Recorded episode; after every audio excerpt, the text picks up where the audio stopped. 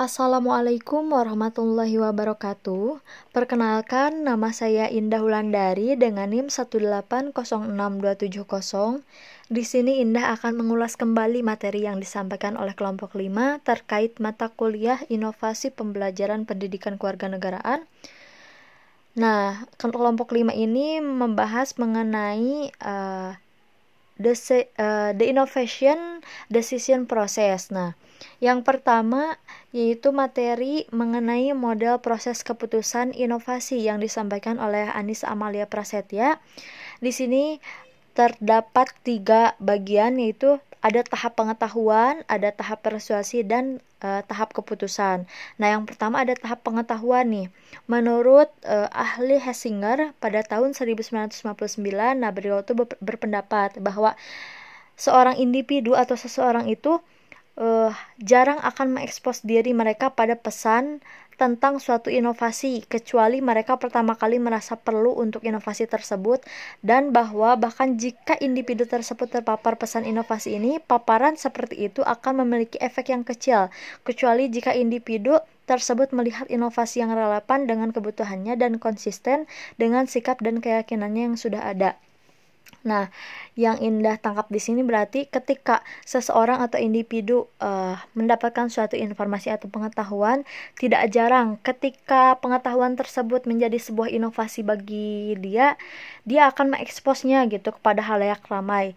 Pun demikian ada orang yang uh, tidak mengeksposnya juga gitu. Karena apa? Karena mungkin pengetahuan yang ia dapatkan itu tidak sesuai dengan kebutuhannya atau tidak relevan dengan dirinya. Nah, ketika suatu pengetahuan tersebut relevan dengan dirinya mungkin uh, sebagai apa ya kemungkinan kecil uh, individu te, individu tersebut akan mengeksposnya gitu. Jadi tidak tidak semua orang ketika mendapatkan suatu pengetahuan, informasi atau apa pun itu mengenai ide atau gagasan akan dieksposnya atau di uh, digali kembali dan menjadi suatu inovasi yang baru gitu karena pandangan setiap orang berbeda-beda ternyata. Nah, yang kedua mengenai tahap persuasi. Nah, pada tahap persuasi, dalam proses pengambilan keputusan inovasi, individu membentuk sikap yang menguntungkan atau tidak menguntungkan terhadap inovasi tersebut. Sedangkan aktivitas mental pada tahap pengetahuan, terutama kognitif, Jenis berpikir utama pada fungsi persuasi adalah afektif atau perasaannya sampai individu individu itu tahu tentang ide baru, tentu saja dia tidak bisa memulai atau membentuk sikap terhadapnya. Nah, di sini ketika individu tersebut uh, sudah merasa bahwa informasi atau pengetahuan yang ia dapatkan itu memang perlu ia gali kembali atau perlu ia kembangkan menjadi sebuah inovasi baru, maka dia uh, setelah menemukan ide terhadap suatu inovasi maka dia akan uh, menuju ke tahap persuasi yakni uh, berkaitan dengan sikap atau perasaannya. Nah, bagaimana ketika seorang individu ini membuat suatu inovasi tapi tidak hanya asal membuat sesuatu tanpa adanya manfaat atau uh, keuntungan bagi dirinya maupun bagi orang lain khususnya uh, lebih kepada uh, manfaat yang baik gitu.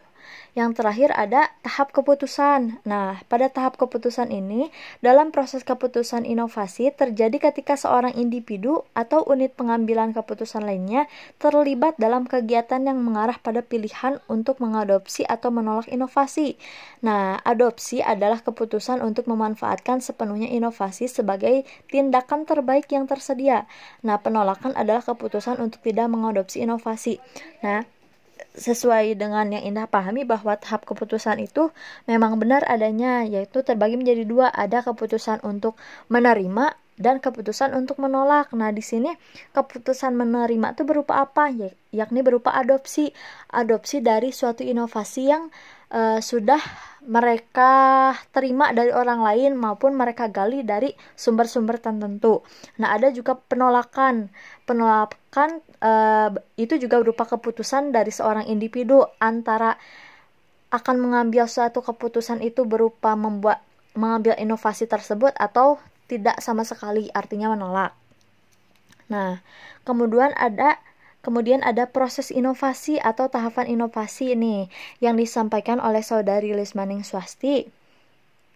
Nah, di sini ada tahapannya itu ada implementasi, akhir implementasi, dan penemuan kembali. Nah, yang pertama ada implementasi nih implementasi itu diartikan sebagai uh, terjadinya itu ketika seseorang menggunakan inovasi, tetapi implementasi melibatkan perubahan perilaku yang terang-terangan karena ide baru secara aktual dipraktikkan. Jadi artinya di sini implementasi itu ketika seseorang sudah menemukan suatu inovasi, uh, entah itu menemuk, uh, menemukan idenya, sudah membuat kerangkanya dan uh, menyusunnya lah gitu di di pikirannya atau idenya gitu. Nah, mereka praktikkan atau mereka tuangkan e, inovasi atau ide tersebut kepada hal yang akan mereka hasilkan yaitu baik berupa produk, karya dan lain sebagainya. Nah, yang kedua ada akhir implementasi. Nah, inovasi kehilangan kualitasnya yang khas ketika identitas terpisah dari ide baru menghilang. Hal ini biasanya dianggap sebagai akhir dari tahap implementasi dan sering disebut sebagai rutinisasi atau pelembagaan. Nah, di tahap akhir implementasi ini tentunya mengapa disebutkan di sini bahwa inovasi yang pertama dia dapatkan itu ciri khasnya akan menghilang atau e, bisa jadi terpisah gitu.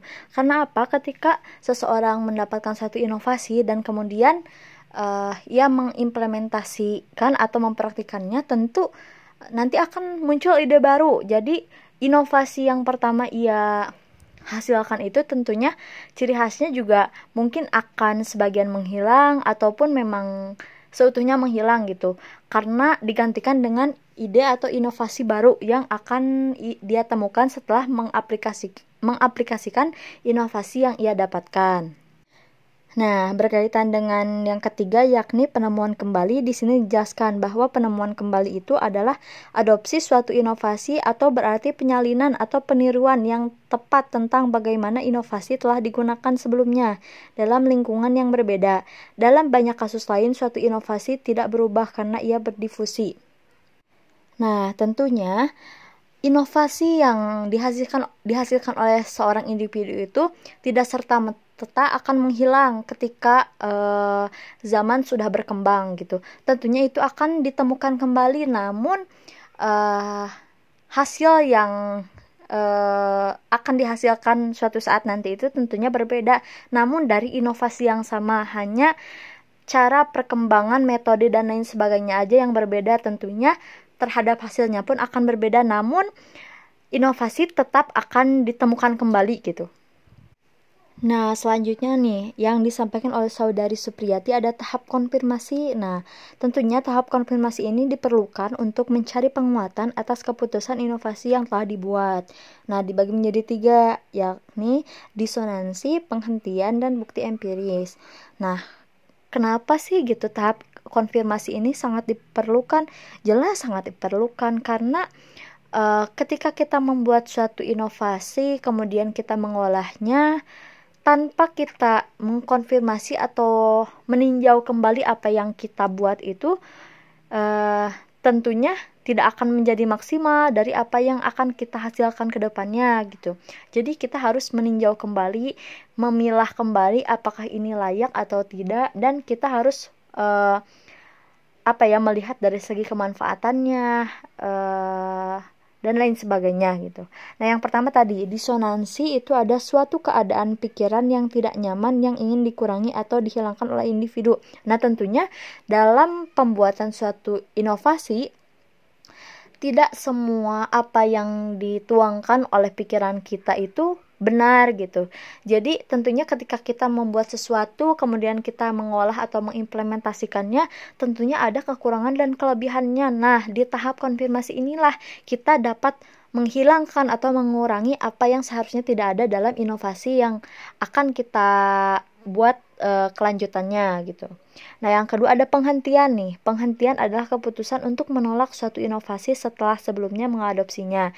Nah, tadi kan ketika kita misalkan mengadopsi suatu inovasi, apakah inovasi yang kita adopsi tentunya dalam pembuatan suatu gagasan atau inovasi ya, kita tidak uh, serta merta secara tunggal menuangkan ide khusus dari kita aja gitu dari seorang individu tentunya kita harus mengadopsi inovasi dari uh, apa yang sudah dihasilkan oleh orang lain. Itu akan menjadi perbandingan itu akan menjadi tambahan juga untuk kita membuat inovasi baru. Nah di tahap ini ada penghentian yakni kita bisa uh, menolak atau menghentikan nih apakah uh, inovasi yang sudah kita adopsi ini layak digunakan atau tidak apabila tidak layak tentunya di tahap inilah kita dapat menolaknya atau memberhentikan uh, kelanjutan dari uh, penggunaan uh, inovasi dari orang lain tersebut. Nah, yang terakhir ada bukti empiris. Bukti empiris itu merupakan bukti nyata yang diperlukan pada tahap konfirmasi. Nah, di sini uh, sangat jelas ya, entah itu kebermanfaatannya, secara kita su sudah layak ujikah apa yang kita inovasikan ini dan memang sebuah inovasi itu perlu uh, tidak hanya perlu kekreatifan tapi perlu dengan uh, ilmu. Ilmu yang melandasi apa yang kita buat atau kita hasilkan itu perlu karena itu menjadi uh, sebuah bukti yang kuat gitu. Fakta data dan lain sebagainya itu sangat dibutuhkan di tahap bukti empiris.